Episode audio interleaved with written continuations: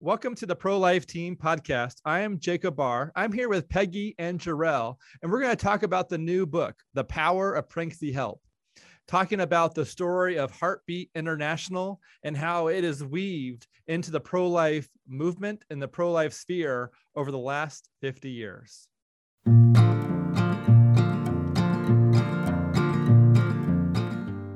So uh, Peggy and Jor-El, I am so glad to have you on this podcast. Thank you so much for being here. Would you please introduce yourself as if you were talking to a group of executive directors of pregnancy clinics?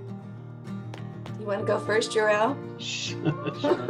Well, um, I'm Jor-El Godsey, president of Heartbeat International, and I have the privilege of being Peggy Hartshorn's successor to that role.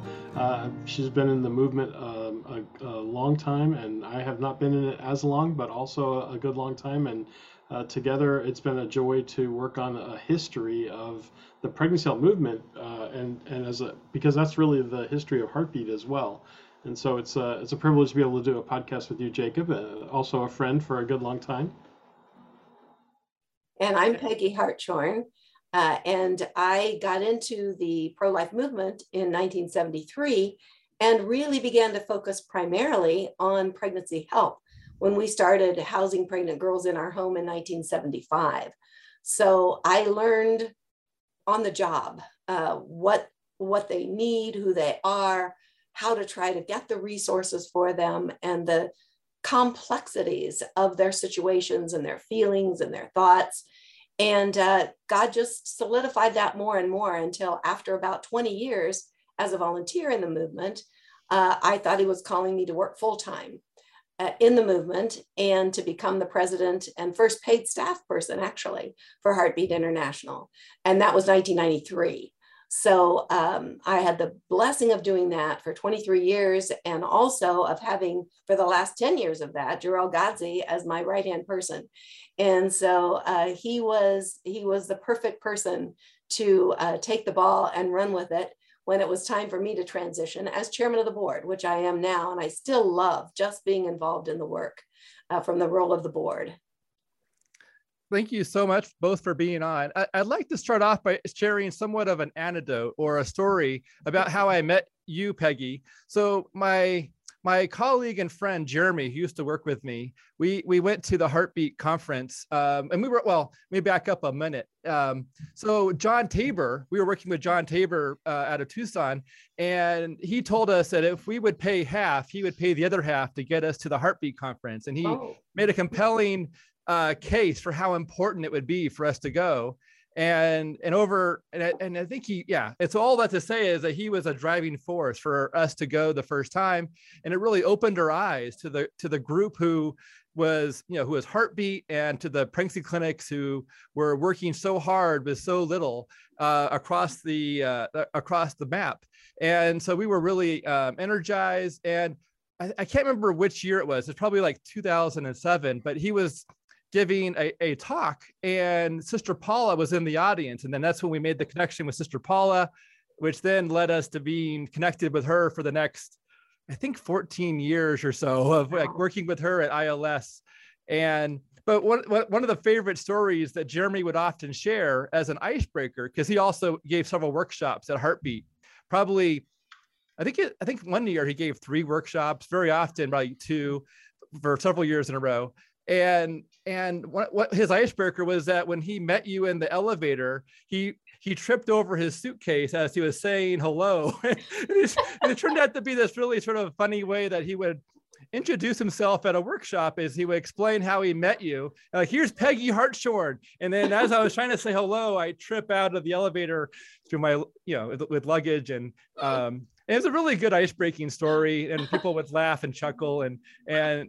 And um, it just showed the reality of life and how life can be fun. And I probably was laughing because I've done that before myself, you know? Yeah, yeah. Um, and I really enjoyed this book. This book is, I feel like it more than just Heartbeat. I feel like you're, you're, you're, you're, um, you're capturing the history of the pro-life world, the pro-life sphere, as Heartbeat is weaved in as like a main connecting force throughout all of these um, players and characters and stories. And and through God working in so many different places. I feel like you're, you know, just the the magnitude. Like uh, right before the right, right before the uh, podcast started, Jor-El and I were talking. Like, if you actually listed out all the people who were involved and part of these stories, we'd have a phone book. We wouldn't have. Absolutely. Yeah, right. um, and I liked how you started off by sharing how God led um, you um, one step at a time towards this role. And it felt like God's fingerprints were on all, all sides of those doors. Yeah. And so. And, and you know, that was Jor-El's story too. I finally got him to tell his story uh, at the beginning of the book. He's always so modest. But, you know, God had his hand on Jor-El all those, all those steps as well. And uh, we've got a picture of him in the book with his T-shirt on uh, that, what did it say, Jor-El?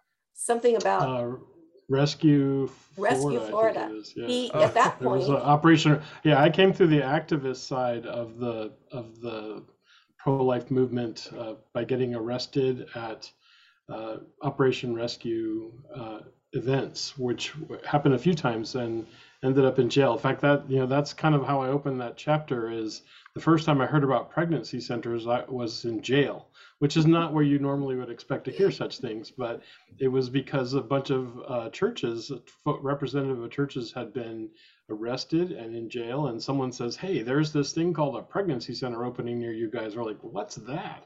And it's like I, I got to be the one to go and visit that local center, and I was just captured uh, at that point in time. It's like, well, this is cool. And very comp- the compassionate, loving outreach that it represented was a very compelling mission. So a lot so- more productive, a lot more productive. We are still involved. I mean, Pregnancy Help will continue to go on and will expand and strengthen. And other tactics uh, that, that the pro-life movement has Um, been called to do, sometimes have a place uh, for a certain time and place. But Pregnancy Help has been there since the beginning. You know, uh, even, even before the Supreme Court decision, Pregnancy Help began to develop when abortion started uh, to be promoted in various states. And so God's people stepped forth then and still are. I don't see any end to it. And maybe even it needs to even be expanded even more. And I think God will do that as states begin restricting abortions um, after the Dobbs decision. I really believe it'll be a major time of expansion for pregnancy help. Yeah, it, because the, you know, the unplanned pregnancy doesn't go away just when it becomes illegal. It, it essentially, right. You know, that's a sin problem, and sin doesn't ever, you know, It's it's there for the, the long road, mm-hmm. uh, and so there's always help avail- There's always help needed, and so like that's the and so having pregnancy clinics prepared to to help and support as that as the need continues on is such an uh, amazing work to be a part of. Mm-hmm. And you know, sometimes I mean, we've even heard this from uh, from centers in states where abortion has been more restricted. That once women realize coming into the centers that, okay, the time has passed for them to be able to have an abortion uh, in that state. Sometimes, and actually a lot of times, it's a it's a relief. And I've had women say that to me through the years. Oh, mm. good. You know, now h- how can I have this baby, and what can you do to help? Oh. You know, they've been pressured, urged, pushed, coerced in various ways, and made to think that abortion is the best solution for them and for the people around them. But they know that it's not. Deep inside. So now they can get back to, okay, how do I have this baby, and how do I do it in the best possible way? So I think that's one reason that we will have a gigantic expansion, because women know that abortion is not the best thing for their babies and for themselves. And uh, once there's a limit, uh, they will seek out pregnancy help. Mm-hmm. Mm. So, so Peggy, I want to say, I want to, I want to say thank you to you for writing this book with Jor-El, and for both of you to say thank you to you, because I feel like this was a story that needed to be told, and it's gonna, I think it's gonna be referenced as other stories are written down the road. Like this is like a historical account of all of these efforts, and and for like you know the, the chapter devoted to Sister Paula, along with the her story weaved in throughout the rest of the book, is such a a beautiful thing, because she was such an, uh, I, I, I could speak essentially, I felt like she was very unique when it came to her, her, her, her loving kindness and her ability to lead through questions. And, yes. and, um, and for me, I felt like it also reflects uh, for essentially her, um, her Catholic beliefs were, were weaved in so kindly and gently with um, evangelical and other other groups that it really was such a bit a bridge builder. And I feel like that also reflects sort of, I remember, I remember going to a workshop that Jor-El put on, you know, when it comes to like some some clinics are Catholic and some are evangelical. And and, and the way that Jor-El, the way you um, weaved these stories together, explaining, you know, such a bridge building experience when it comes to these different faiths and different flavors of faith, faith, I suppose, but all having the commonality of Jesus and how we work together. And, and it's just a beautiful thing. And I feel like Sister Paula connected with these evangelical groups was such an amazing picture of like how Jesus is bigger than a denomination or a single group. Yes. And I, I agree with you. And I, I was very much influenced by Sister Paula, of course. I was trained by her in the early days of A A I. And as you mentioned, the questions. Yes, she was so good at helping people to think through who they are, what their feelings are by the questions she asked. And of course, that really influenced me, and it influenced the LOVE approach uh, that I ended up writing. How do we translate what Sister Paula could uniquely do? She was so good at that. How can we try to teach something like that, you know, to a large group of people? And so, um, so the questions were so important. That's the L step of the LOVE approach.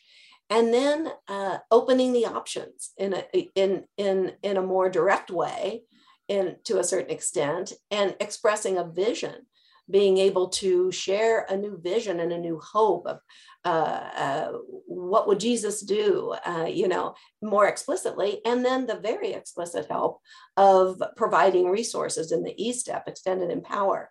So I tried to combine what I learned uh, from counseling, you might say, uh, from social work in connecting to the resources, from evangelism in uh, the V step, and as a teacher, the, the O step and the options. So I tried to put all that together in a way that we could really um, expand that way of loving and caring in providing help uh, in a way that people could remember easily and could, could take with them and could be used internationally too. But Sister Paula was a big influence in that for me. And she was a, a very well-trained social work. I mean, uh, right. lic licensed social worker, and and kind of had that skill as training. And, and in the early days of the pregnancy help, as it is today, uh, it, it the goal is to try to get someone who does not have those uh, kind of credentials available to them. We love having social workers in the movement and who join us, whether on, on staff or as volunteers. Uh, but but really the call in those days was to kind of empower the layman, so to speak. And mm-hmm. I, I think what Peggy did was uh, um, kind of translate some of those skills that that that some people will go for years. And of course, Sister Paula had a had a tremendous uh, ability, natural ability to do that as well. But she also had deep training, and and so the challenge is to try to figure out a way to engage um, the layperson, the people that are coming with a heart. They have a his, they have their own connection or history. Maybe they were they were themselves mothers, or um, or or had had experienced an unplanned pregnancy at some point. Maybe even uh, many people that are in our movement have had an abortion in their past. So it's getting that that willing heart that has a compassion for the work, and then kind of supercharging their training in a very focused way. And that's really what what the LOVE approach did, as did other other trainings in that era, was to try to get people who who were suddenly motivated to help these women have a different choice besides abortion. Yeah. Hmm. Yeah. I, I just, I'm so I'm so glad that you got you included a a chapter and so much time for for her part of the story, as as I just feel that, you know, the honor was so needed to be shared so that her story can be shared amongst the um, pro-life community. Um, and isn't it, isn't it an amazing thing that, you know, she she became sick rather suddenly, and uh, but she had the time to leave us a beautiful message, which for our fiftieth anniversary, uh, little video that we were able to share. And, um, and actually we were able to kind of complete her story before we published the book. So I felt that was a God thing. Mm-hmm. Yeah. Yeah. Mm-hmm. So, so Jor-El, when it comes to this, this, this, what you, uh, this writing of this book, um, what message would you want someone to be left with as they're thinking and remembering of what they read? Like, what would you want them to, to resonate or to, you know, to hear echo in their mind? Well, to me, it's, it's captured in, in the title. Uh, it's that there is a power to pregnancy help. Those two, those words don't often fit together uh, in a normal conversation, but when you ha- can kind of step back and look at the fullness of what the pregnancy help movement has accomplished, what I love to say and, and know to be absolutely true is that our work cannot be, our successes cannot be undone uh, by uh, the next legislative um, bill that's signed by the by such and such politician. You know, our, our successes walk around and, and live and have lives and then uh, and then have families of their own and go on. I mean, we're you know we're in our, our fifty plus years now of pregnancy help. And that means somewhere there there's someone who's there are probably many grandparents who who otherwise might have been aborted and not have had the ability to Uh, see the lineage that they have. So that is, that to me, I hope is the biggest takeaway. And then looking a little closer and realize that this wasn't done because someone had a really good plan in the very beginning and lots of money and just, you know, made all this happen. This is really a bunch of people, as we talked about earlier, a lot of people involved who simply were stepping up and saying, what can I do and how can I help and how can I do this? And it's certainly it's not the entire picture of the pro-life movement, but it is a it is a picture of the pregnancy help movement, which I believe has been uh, the backbone of the pro-life movement for decades. As as as um, things as uh, things have like risen and fallen in other other aspects of the pro-life movement, as the as the uh, political environment has been favorable and then a very unfavorable, and it, as it's gone through all those ups and downs, the pregnancy help movement has just been keeping on, keeping on, and that's why it's been a, a joy to celebrate. I, I think it was counted in just a couple of years ago, uh, two million. Um, clients served at a you know at a uh, pregnancy center in the U S Th- those are not small numbers, and it's only because of. And you mean two million in one year, right? Two million in one year. Yeah. yeah. Sorry, thank you for that yeah. clarification. Two million in one year, and that's no small small thing for um, for centers that are often under-resourced. Uh, certainly could always do with more, and yet they just keep on keeping on, and that's the power of pregnancy help in action. Mm-hmm. How about you, Peggy? What what what what was your what was your the thought that you would like people to be to resonate and to find as they're you know flipping through this book after they read through it, you know, looking for for thoughts and things to consider? What would you like them to what would you like to have echo in their mind as they're considering what was written? Well, I think I, I will piggyback on what Jor-El said in terms of God did this. God did this because this book is just filled with ordinary people, ordinary people who, who you would never think could do what they did and what they are doing. And I was, I was, uh, I mean, we held up the book for a little while because I kept wanting more pictures. I want more pictures. I want more people in here. I want the whole list of all the people who've been on the board since the beginning of the years of, of Heartbeat. I want every servant leader. I want every location, uh, every conference, because I know people will remember those things. You know, uh, we have so many pictures of moms and babies in here. Uh, they're, they are real heroes, of course, uh, with Abortion Pill Rescue. We've got hundreds and hundreds of pictures. I'm a picture person. So, um, you know, to me, I, even if they don't read every word, just looking at the pictures of the heroes, ordinary people who have become heroes because they said yes to the Lord and he worked through them. And, and those that we were able to help and save in the pregnancy help movement. Uh, so I guess that's, that's the thing I would want them to remember the most. And that's really the power, isn't it? I mean, God is really the power behind pregnancy help.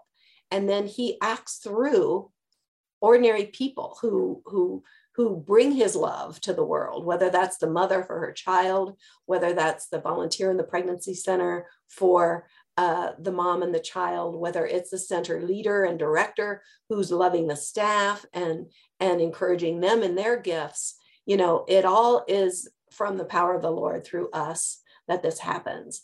So hopefully you can see it on the faces of the people whose pictures are in the book. I, I believe that, yeah, it feels like this book is showing gratitude to the people who have essentially been servant leaders in their communities. Yes. And essentially giving, well, and, and that's what Heartbeat normally does every conference, is they they honor the people who are are working so diligently to serve to serve Jesus um, through their daily lives and by and serving in their communities. Um, I, I believe it was last year that you honored uh, Martha Avila with mm-hmm. a uh, was it a, a servant leadership award, and she, she became one of our legacy awards. Oh, legacy! Yeah, oh, we only had. Uh, I don't know, Jor-El, do it. Have we had ten maybe or twelve? It's, yeah, it's it's about ten. Yes, legacy ten award legacy winners. Awards. Yes, and, and uh, yes, we were able to honor Martha for that. So thank oh, you so Sister much for Paula. honoring her. Sister oh. Paula is one of our legacy award winners as well. Yeah, yeah. they both reflect Jesus so well. I, I yeah, Sister Paula, I think, reflects Jesus and his ability to communicate, and I think. Um, Martha reflects Jesus. Like, I think she reflects God's heart when it comes mm-hmm. to her, her compassion for others. Yes. And yes. so, um, and so that that's just, yeah, I just feel, I just want to say thank you for honoring these people who, uh, who I have seen. And I would say there's, I can't think of anyone better to honor than those who you have picked. So your selection oh, process is really good. Well, and, and, you know, the great thing for Jor-El and for me is that we actually do know and have relationships with all these people. You know, you may know some, maybe you don't know all, but that's the blessing for us to be in this full time, that uh, we get to be with these people. Wow. Yeah. Yeah. um, yeah. And so, and I'll, so I feel like in this book, I didn't, I didn't, I, I learned in this book that you were part of writing the LOVE approach. I didn't know that until I, I read this. Mm-hmm. And And I feel like Heartbeat staff has really championed that concept of leading with love when interacting with others. One of the stories that I, I shared this with, with Jor-El many years ago, it, when I went to, it was probably my first time at um, a Heartbeat conference, uh, probably two thousand six or two thousand seven.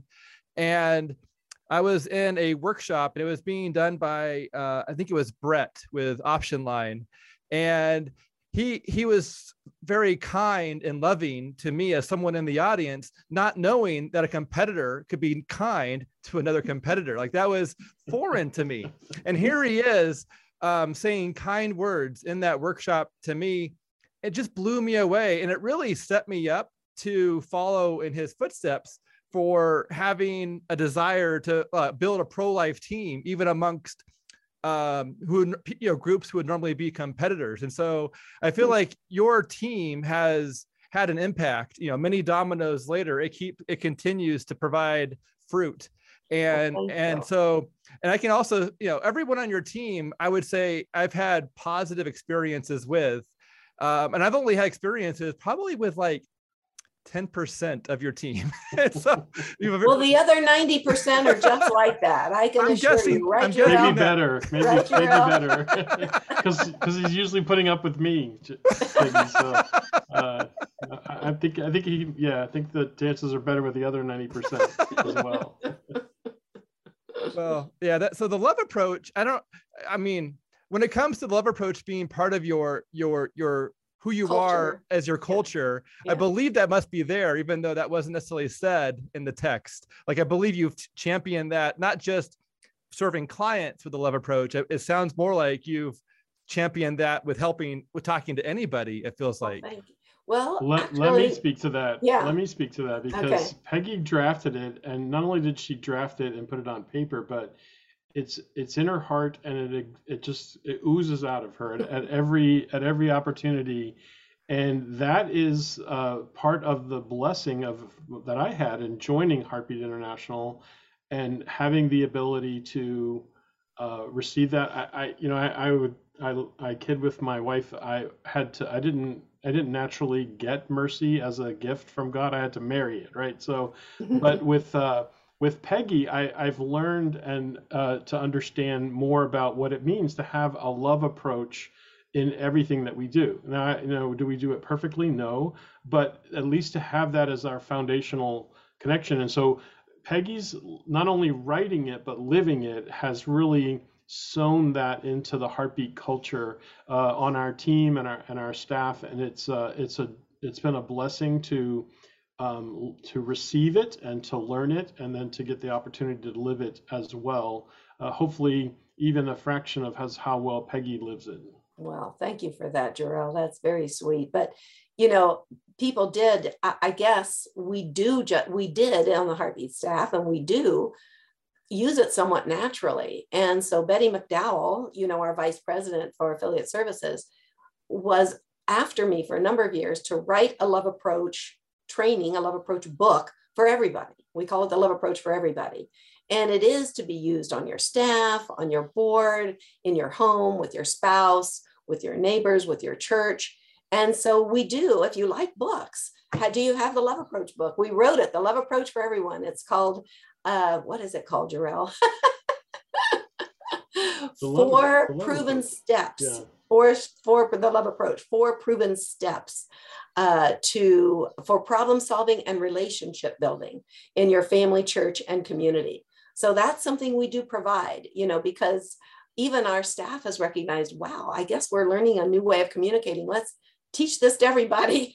So it's a little book. It's a it's built on stories of people who learn the love approach and then go back and use it with a spouse, or use it on the job, or, you know, use it with someone at church, uh, use it with a son. And so it's a story, again, stories like you mentioned in this book, the stories, people love the stories. So that's, that's that book. You can get that from Heartbeat too. Thank you. Yeah, and, and, and truthfully, Jacob, it comes from the reality that what that woman who's at risk in that moment of being at risk for abortion, what she needs is someone to listen to her and to understand where she's at, and then to introduce um, uh, what, you know, more, maybe more possibilities than what she's, and, and this is really the, the same path that we should practice with one another. I, I know, I know Peggy really uh, derived it from um, the love chapter in scripture, First Corinthians thirteen. And, and that, so that's, a, a, it's applicable to all of us. That's why it's very helpful. And it's a it's something that guides um, the core of our team at Heartbeat uh, day in and day out. One of the uh, uh, messages in the book that really struck me as being something that I think people need to hear more often is the best alternative to abortion is another person. Can Peggy, can you speak to to the to the backstory of that line? Well, actually, I think it came from a friend of mine uh, mm-hmm. a, in, in another state. Well, we're from Ohio. I think it was from a friend of mine. When he said it to me, and he was involved in pregnancy help, it just stuck with me. I mean, I never forgot it, because that actually is the essence of what we do. It's person to person, one person helping another person. Some people say it's almost like the Good Samaritan. You know, it's like, Uh, we can stand beside, we can help lift, we can accompany, you know, and that's what women need and families need. They need somebody to help them through those difficult times. Sometimes they only need someone to say, you can do it. I've heard so many stories from women who have come back to tell their story. One at a pregnancy center banquet, I heard, uh, she said she got up to give her testimony. She said she heard about the banquet. The center was celebrating, I believe, their fortieth year. And she, she just contacted them the week before and said, you won't remember me. Nobody there will remember me. But about thirty years ago, I came to your center, and, and I only came in once. And she said, I, I talked my mother, she talked my boyfriend's mother, I talked her into letting me come here before she took me to another city to get an abortion. I said, please let me go there. And she said, I didn't know what you could provide. I was only there once. But the one thing you said to me was, you can do it. you can do it and we can help you. Well, she never came back, but that gave her the courage to say, I'm not going to have an abortion. I can be a mother. I can do this. So, and then she introduced her thirty-year-old son who was with her that night at the banquet. So, you know, it's, we don't know the impact of just being one person who in a, in, when someone's in crisis, steps forward with compassion, care, and says, we can help, you know, and gives them the affirmation, you know, that, that they, they have the strength within themselves and the power with God's grace, you know, to, to, to really conquer these problems that are pulling them down at that particular point in time. So it is just one person to another. On our hotline, on Option Line, Jor-El can speak to this too, that women have all kinds of ways of connecting with us electronically, but they still like to talk to another person on the phone. Right, Jor-El? That's true. Yeah. Yep. It's still, still happening. Uh, even the younger generation is still Uh, interested in making phone calls. Maybe they'll chat more often and uh, and whatnot, but yeah, they'll connect. I, I want to add to what Peggy was saying, because I think it, to me, that that phrase, Jacob, it really kind of unpacks a couple of other uh, concepts in, in a way, um, one of which is it's an invitation that you as a person can make a difference. You know, it it's it, it's as simple as that. And I think that that is the power of what we understand from Scripture, that God is inviting us just to be willing and obedient and step out. And I think I think that affirmation does that. It invites people to say, well, I'm just a person. I can do this as well. I, you know, Peggy was talking about we we the book is filled with otherwise ordinary people who have done extraordinary things. And then the, the other thing that I think that that phrase um, reminds us is that, you know, there are technologies and tools and and and even laws and things that will come down the Down, down the pike, and we we celebrate those, the ones that are good and that whatnot, but ultimately this is always a person-to-person reality. You know, it's a person that gets pregnant, it's a person that feels those pressures, and and those tools and technologies are wonderful, and we certainly pray for more laws and legislation to to, to be drafted that will help us, uh, but ultimately it's going to be that um, that that best alternative to abortion, even when the law is already outlawing abortion, is the best alternative is going to be another person helping them to realize what is really already already deep within them, because God put it there. Mm-hmm. So true. When, when I think of the uh, Good Samaritan story, um, m- many of us have been different characters in that story. We're not always the Good Samaritan role. Sometimes, you know, uh, the, the lady that you are sharing about, it sounds like she was the one who was left on the side of the road and needing medical care. And um, and so it's amazing that someone was able to help her get medical care and pick up that that cost for a bit. And, mm-hmm. and then, but sometimes I feel like the people who are in our movement or who need to be in our movement are sometimes are the religious leader who is busy on their way down the road with a full calendar, lots of things to do, and really just needs to slow down and, you know, consider helping the person that they're passing by. Mm-hmm. Um, and sometimes people in our movement, you know, are the people who were the abuser and who left that person hurt on the side of the road and need to repent and then turn around to, you know, to then be able to help the next person. And sometimes we're the, yeah. So I feel like though in that Good Samaritan story, each character in there represents someone, you know, I, personally, I, I I can see how each person in there, I, I've been each of those people. I've been the religious person. I've been the abuser. I've been the abused. I've been all of those different people in that story. Um, and not always the Good Samaritan, uh, the person who we always strive to be, or, you know, with, you know, that's the right answer. But yeah. Other people are very often, you know, part of our real world. And so I feel like the call is for people who are busy to find, you know, to make this a priority because it's important, or for people who have hurt somebody else through, you know, some way, to realize that they can, they can, they, they can, they can still become the Good Samaritan and a future story. Mm-hmm. Um, and so it's a lot to pull from that. That's so true. And one of the things I was thinking as you were talking, one group you didn't talk about were the people at the inn where the Good Samaritan dropped off the victim. Yes. You know, he rescued them uh, in the crisis, but then he dropped them off at the inn. Well, you know, they took care of him long term.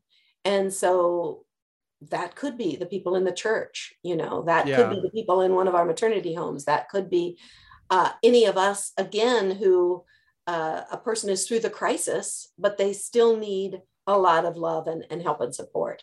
So factoring that in too, uh, that's, mm-hmm. that's beautiful what you were saying, I think. Yeah. Yeah.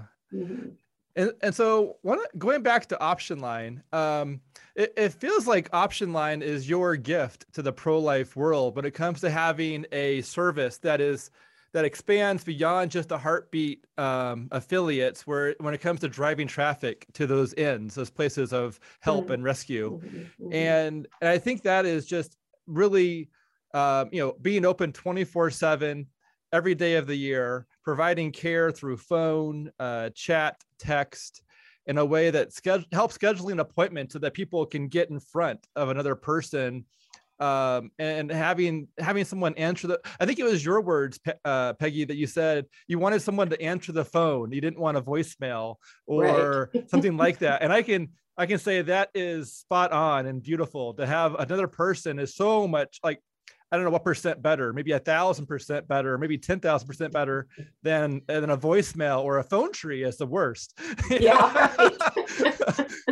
Imagine calling nine one one and getting a phone tree. Yeah. Right. Oh, and you know, you know, Jacob, not only the people that you're thinking of who, who maybe think they're pregnant, they've taken a pregnancy test, they don't know what to do, or, you know, their boyfriend's abandoned, they don't know what to do.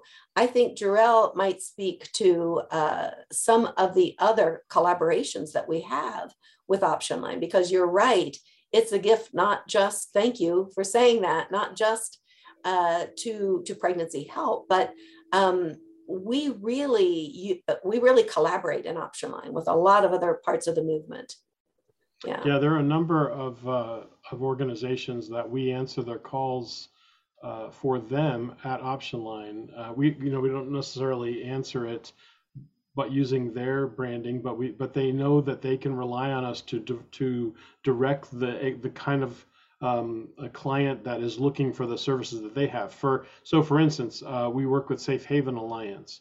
So uh, Safe Haven Alliance is a is a small but mighty p- group that is all across the country, but they couldn't on on their uh, you know with with their ability or capability, they could not uh, host a twenty-four seven, three sixty-five call center. So we do that, and that way then they publish their number. We know when it comes and it, and and someone's calling on that line. And then we know that if they're looking to place that child and find someone, you know, that's the Safe Haven Alliance is the ones that are kind of fulfilling the laws, which is now in all fifty states, where a woman can relinquish her, her child if she's uh, maybe she's just had a baby and she's overwhelmed by it all and, and, and feels like the only thing that she can do is is place that child in the in the care of the authorities so that it can potentially find a better path. Then we answer that we answer those calls and direct them to that to, to those folks that are in every single state as well. They work across the country and we serve them in that way. And then we we also are able to answer the call for organizations. Maybe they are only available weekdays or, or in uh, regular business hours, and then we're the ones helping take overnight calls for them. So we do that with not only the twenty-two hundred pregnancy help organizations that are on the list itself, but for about two dozen organizations uh, that are are doing some aspect of, of that kind of uh, uh, outreach of pregnancy help. And, and I think you, uh, your Heartbeat had uh, honored the servant, well, the, the gentleman who started Safe Haven. I think it was about five years ago, the gentleman with the cowboy hat, maybe, or the cowboy boots, I forget. We were, I was next to his booth in the workshop, I mean, in the vendor area. And uh-huh. I believe the lady that was with him out of Phoenix, Arizona, was actually the first baby rescued through Safe Haven. And I believe she was like thirty something. And so, you know, wow. that group's been around, and she was there, you know, working their Safe Haven vendor booth. I don't think they're regular regular vendors because that's the first time I've interacted with them. But at the same time, yeah, they've been around for that number of years, as she was the first story, you know, there on the vendor on the vendor floor, uh, talking to people. Very, you know, just a wonderful person.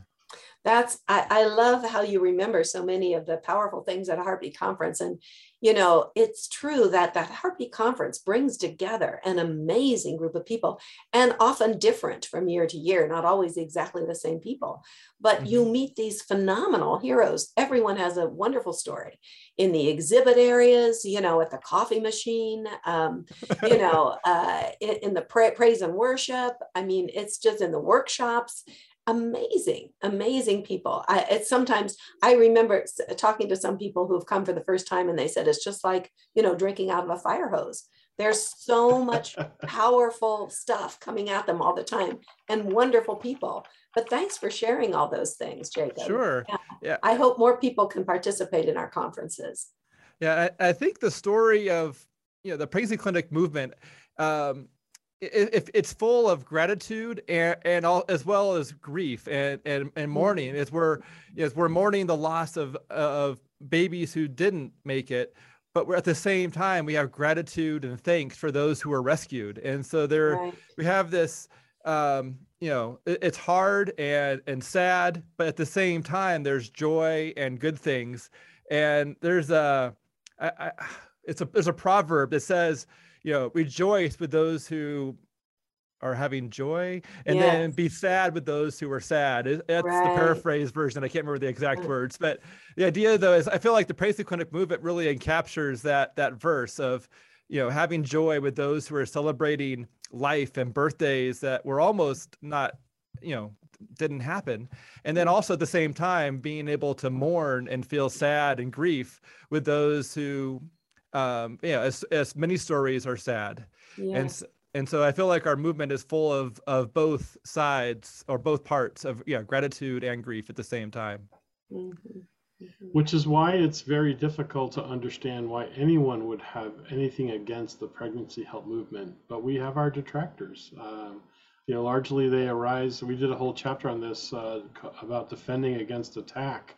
And I, it's just, I just don't understand it at its core, except that it's ideologically driven. Sometimes it's the people that have been hurt uh, by the abortion industry that um, that can't find themselves uh, uh, to see it beyond it or above it.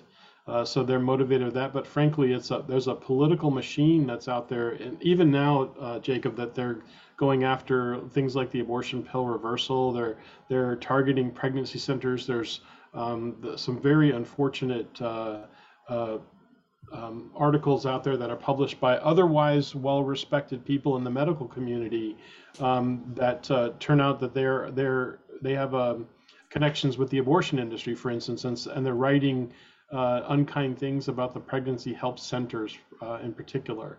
So it's very it's very challenging to watch that and watch how kind of on the political spectrum uh, some people will find pregnancy centers in particular to be very soft targets because they're stationary and they're warm and kind people, and they really don't want to be um, uh, they don't want to be a big voice in the community. They just want to be a helping hand, and uh, so they end up being soft targets and, and easy targets for those that are trying to do negative things against us. Hmm. Yeah, that's yeah the the attacks. Uh... Well, well, speaking of yeah, A P R, like that's an ongoing attack, and it feels like, yeah, resolution is still pending on uh, that being turned around, and there's a lot yeah, of that chapter is still being written. That chapter is still being written right now because uh, it's a uh, it's a huge thing. Uh, abortion pill reversal has it's almost I think it's God's answer to this the rise of chemical abortion, which yeah. which we could see a little bit, but really didn't know fully how. how much it was going to be a factor in our future. And right now on the verge of Dobbs being announced, we already know that the, you know, the administration that's in power now has relaxed some of the rules so that uh, um, chemical abortion can be delivered by mail more readily. Uh, so we know that that's increasing. We saw Guttmacher's own numbers were announced Um, after our book was written, but announced just recently that they're saying in twenty twenty, we had estimated that the percentage of chemical abortions um, for all abortions was going to be around fifty percent. But yeah. in fact, it's not. It's fifty-four percent. So, the, and that's a preliminary number they're saying. I, I think that they might even adjust that up higher. And if you if you then extend out uh, the the trajectory that suggests that in in twenty twenty-three the number could be as high as seventy percent. So we know that chemical abortion is increasing. It's already driving the abortion numbers back up after they had basically declined uh, uh, to fifty percent of what they were in nineteen ninety-one.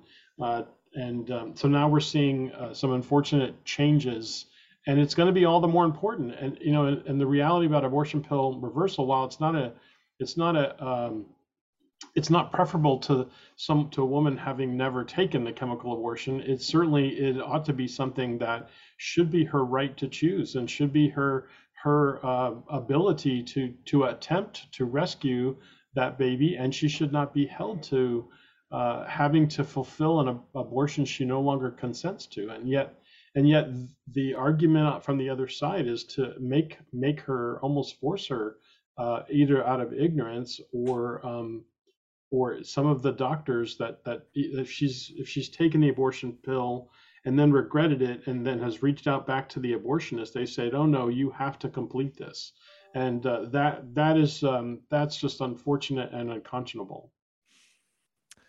Yeah, and I feel like whether whether the one you know, if, I think the number is sixty-ish percent of those who go through the A P R regimen will, you know, the baby will be will survive with no added birth defects. Yes. Um, based on whether it's taken, you know, based on whether it's taken through the muscles or orally, like that's the percent difference. But, um, but then when it comes to the women who does, you know, the baby doesn't survive, I feel like she's doing something. So even for her, it's better to try than to, to, to not try. And for the woman who does try and has, you know, the baby survives, you know, obviously there is blessing and good things from, from life. But for the woman who, you know, who, where the baby doesn't survive, I feel like she will, she'll have a, you know, it, she can at least say that she tried, even though it didn't turn out in a positive yeah, I, way. I had that very experience with uh, with a nurse who was actually a, a nurse on, on the hotline, and uh, on the A P R hotline when we first were encountering it. And she she stopped. We were talking about, well, I said, well, I was like, well, it's unfortunately it's only sixty-four percent effective or something like that. And she stopped me. She said, "Jor-El, don't you don't you dismiss what you give her." Uh, in the ability to try uh, to reverse something that she had done herself. So it's it's really allowing her, in a sense, to redeem the action, even though it's ultimately uh, unsuccessful. It give it gives her that as something that she can carry. That I at least made the effort to reverse something that I uh, yeah. had unfortunately uh, stepped into to begin with. So I I think you're right, uh, Jacob. I I think that that is something that. Uh, should not be minimized and should be also uh, clearly a part of it. We we wish, of course, the successes were higher, and maybe if if uh, we could actually um, get the the medical community on our side and to help begin researching this more clearly and more specifically, um, then we might uh, see that that percentage even improve. Um, but unfortunately, so we've we have some research that uh, has has been uh, attempted to get clearances from uh, uh, various um, entities like uh, uh, internal review boards, and um, even the F D A has kind of slow walked some some uh, things and, and not provided full um, agreement or sign off so that we could conduct that research. And again, those things can't can't be anything less but politically motivated. Yeah, unfortunately. The- The the first place that I heard about A P R um, was at a, was at Sister Paula's um, International Life Services Advanced Training Institute, and I remember seeing um, uh, Nurse Debbie at the booth, and I think that the next year they had Doctor Uh, George Delgado. But um, I remember talking to her, and I I, I just like I, I had no clue as to what she was really saying. Like it did not make sense. Like. You can reverse an abortion. I, I really, I'm not, I'm not, I'm not tracking. And it took me like six months after that, that training institute to like, it finally like a bell or a, a light bulb went off. And I'm like, oh, oh, I finally get it. And like, so I called her and I said, "Hey, I want to help you with your website." And so we ended up, you know, offering some donation services, and we worked with them for, I think it was about, I, I want to say like five years before Heartbeat really, you know, took the baton and, you know, with your team of amazing team to, you know, taking it to the next level. Um, but yeah, it was, what an amazing group. I mean, Doctor George Delgado, Nurse Debbie, uh, and several nurses who were willing to take the call for that, for their hotline, working through uh, Culture of Life Family Services. And just what an amazing group there out of San Diego to start, you know, start that, that network, and then to be able to hand it off to Heartbeat to, um, to take it to, you know, a larger, a larger audience.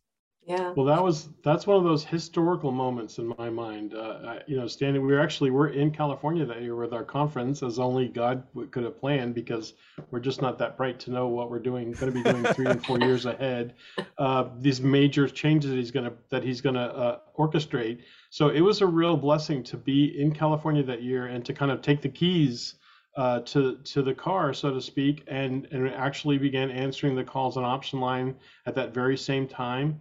And uh, but we learned a lot, and you know, and the team that uh, that uh, was uh, Abortion Pill Reversal Network at that time, it was a small but mighty team of mo all volunteers. I mean, mostly, and uh, we've been able to now. Now we have more than forty nurses that are a part of that. Uh, we have uh, about half dozen that are full-time uh, with Heartbeat, who are uh, empowered to. They're, that we have multiple like like nurse managers that, that take that take um, um, weeks at a time of being uh, shift managers. Uh, so we we've been able to grow that because it needs to be grown, and and it needs to be bigger because the numbers are getting bigger. If we're now talking Um, uh, three hundred fifty thousand, four hundred thousand chemical abortions, we know that there are many that are experiencing that regret. And unfortunately, we've had some other un, kind of unsavory actions towards abortion pill uh, reversal. Uh, big tech has joined in on this. Google began censoring ads for abortion pill reversal back in September of twenty twenty-one, and to this date have still not kind yeah. of released that. So we know that that's affecting our call volume significantly. It dropped by uh, more than two thirds, as, as much as three quarters uh, when they when they enacted that. The good news is that, you know, women are still finding help, and it's taking them hard, a, a longer route, but women are still able to find help. Uh, they can still reach our website. They can still find us maybe through some other marketing opportunities, but uh, there are abortion Uh, pill reversals happening every single day at Heartbeat. We, we, we've seen, um, continue to see women seek that help. And, you know, most of them, I think, uh, uh, most of them, seventy-five percent of them are contacting us inside that first twenty-four hours.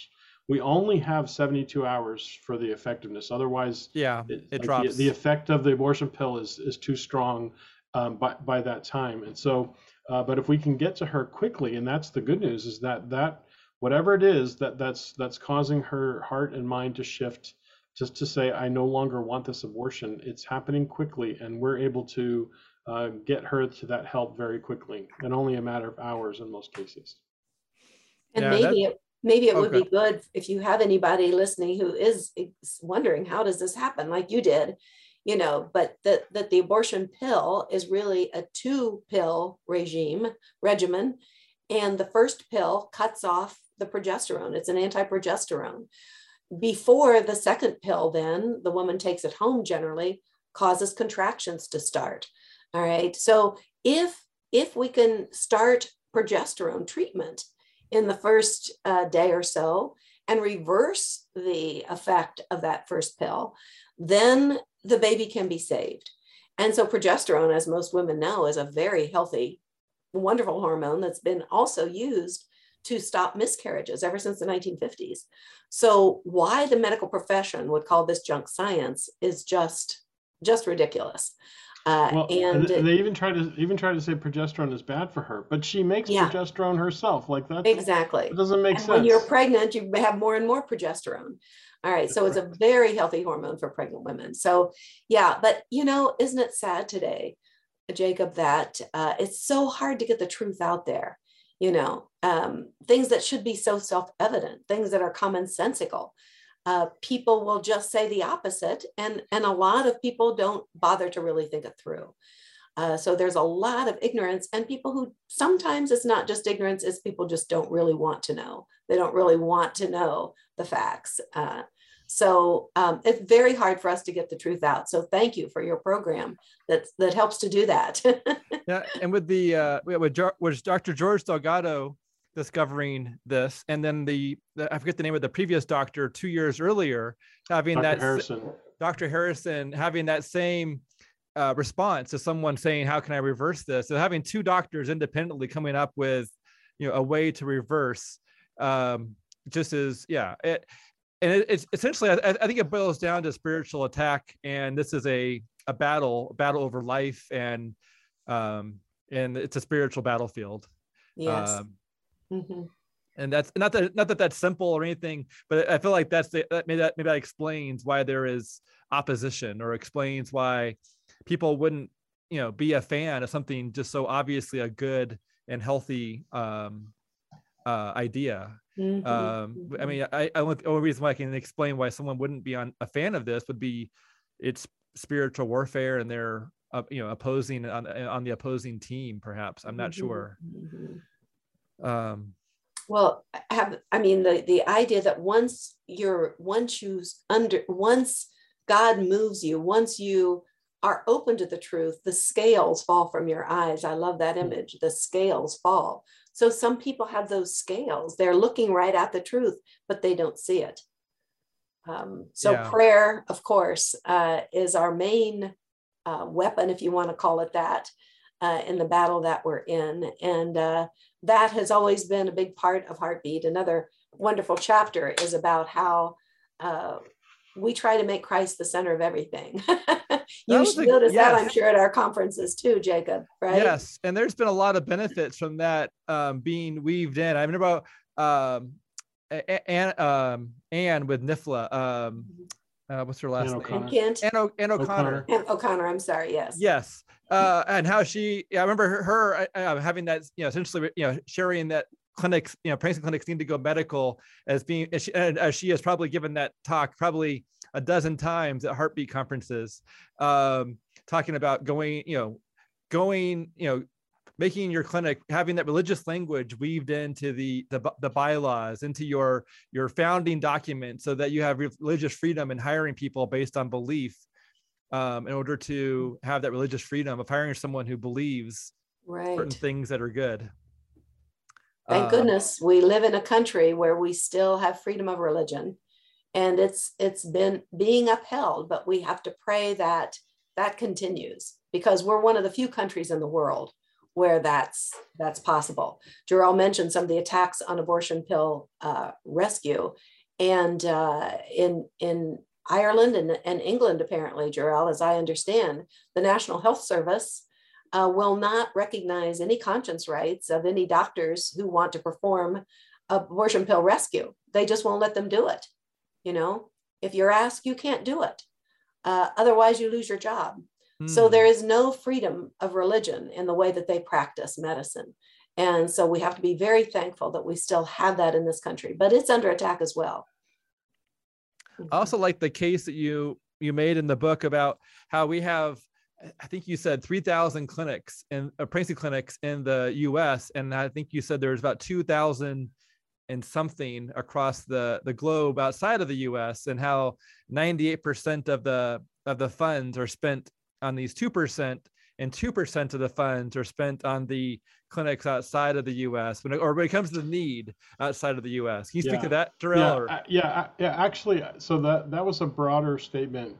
Uh, that I was I borrowed from some from others. It wasn't necessarily pregnancy help center specific. It was more about the pro-life uh, pro-life funds that are raised and the amount of the problem. It was uh, if you just look at just easy round numbers. Imagine you know we we have a, about a million abortions a year in the U S, but there globally there are fifty million, right? So that means we only have two percent of the global number of abortions.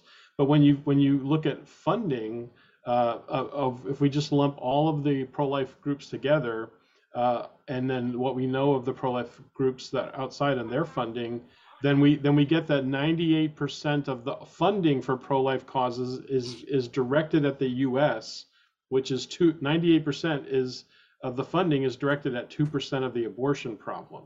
So it, it's uh, it's it shows that there's a lot of work that can be done uh, outside the U S. We need to we need to do all that we're doing, but we need to do more internationally. And there's a a lot of opportunity to work in that area. And and there there are our friends. We have friends all over the the globe now in eighty-four countries. Uh, where they are desperate to do more for their own community, for their own people, um, but they they don't, they lack what we have here in the U S, which is maybe a um, an especially stable and charitable economy. For instance, uh, uh, you know, there are lots of countries that are still developing countries and don't have the economic power and strength that we do, and or or do they have the um, kind of charitable history that uh, that has been a blessing of the United States in particular, uh, and so that which is in our law. We know, you know, we we're very familiar with this idea of tax deductible, you know, uh, benefits from the I R S, and and I don't think that that lives in that same way and to that same degree in other parts of the of the world. So there's much to do. There's a lot of opportunity. There's more to do here in the U S, and uh, we've already talked about that on a previous podcast.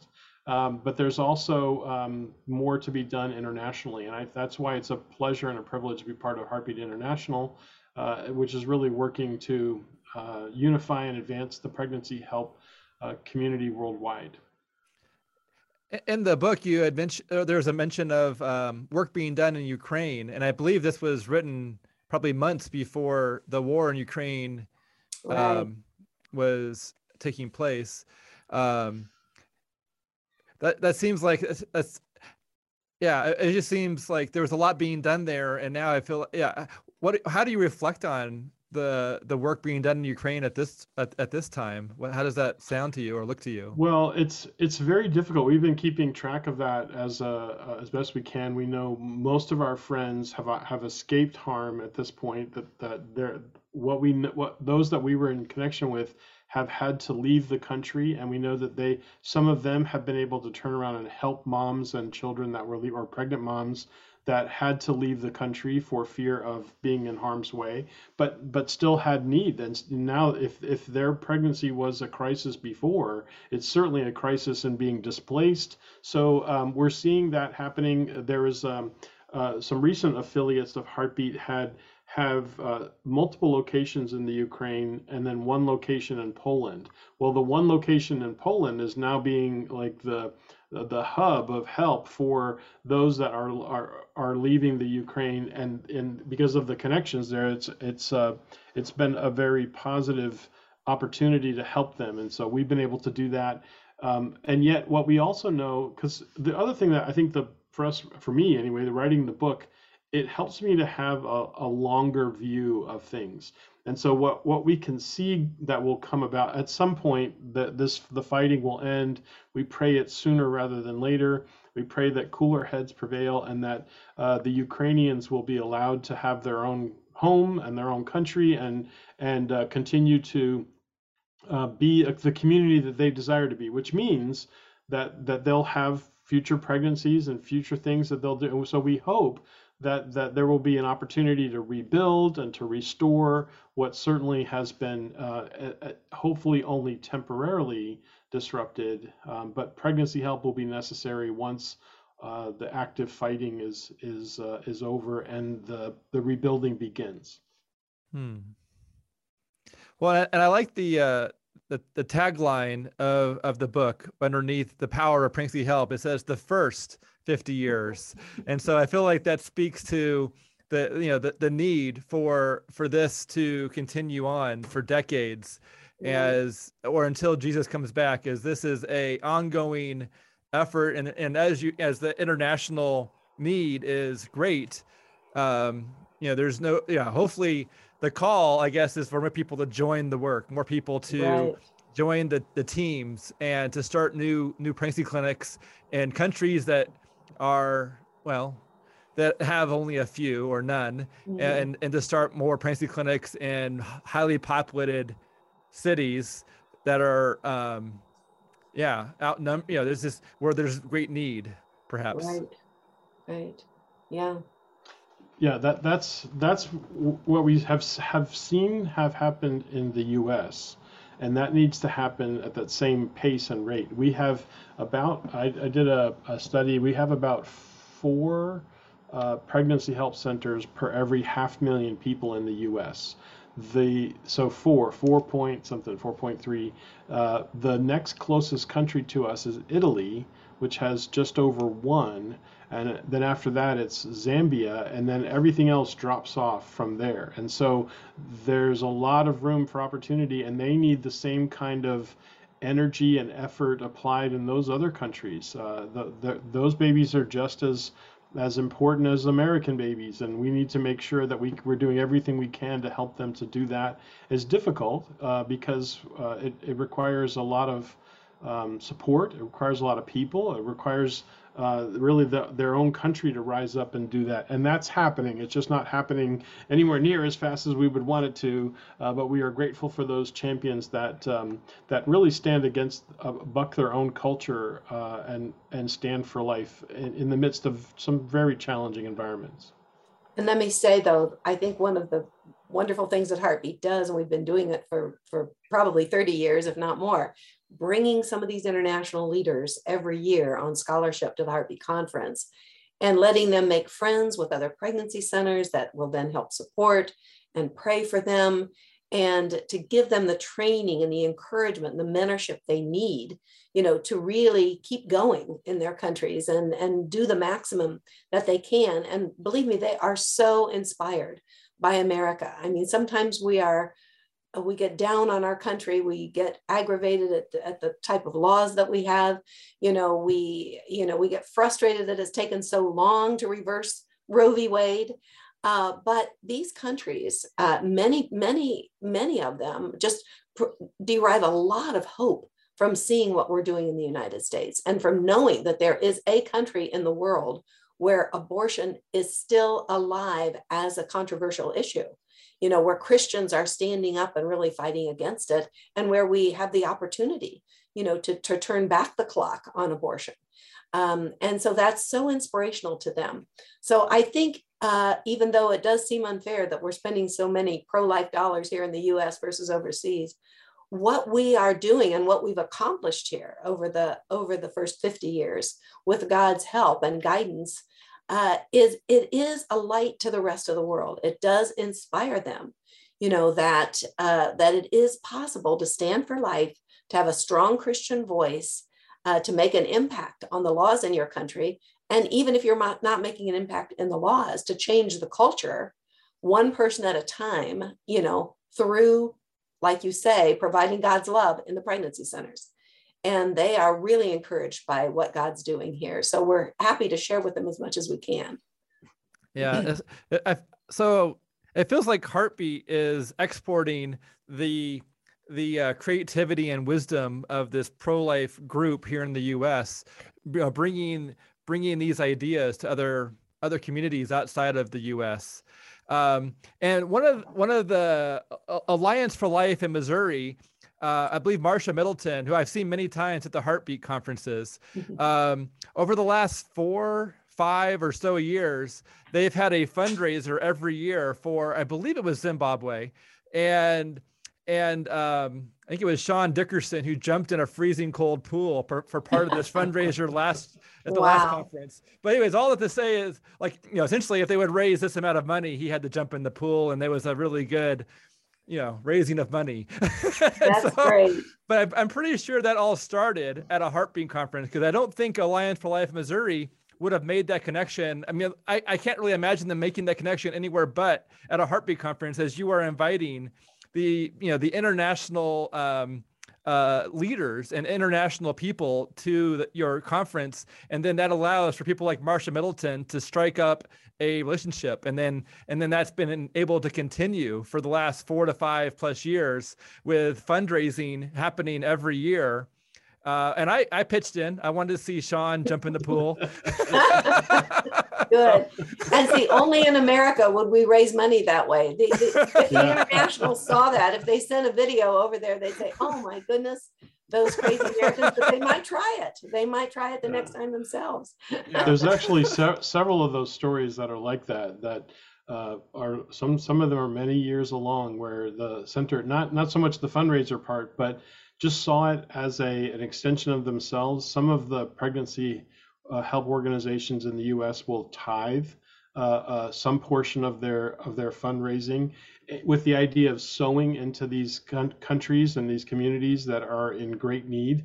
And so it's really it's really fun to be a part of that and to know of those relationships. In some cases, they've actually traveled uh, to be in those countries, taken a team. I know I know uh, some that have gone to Africa, others that have gone to uh, Europe, and uh, and and have a chance to meet. Not only will they host them when they come to the U S uh, or or visit with them when they're at Heartbeat Conference, but some have been able to even travel and and and treat it like a missions trip and bless them in in their country as well. So it is fun, uh, Jacob, to see those relationships.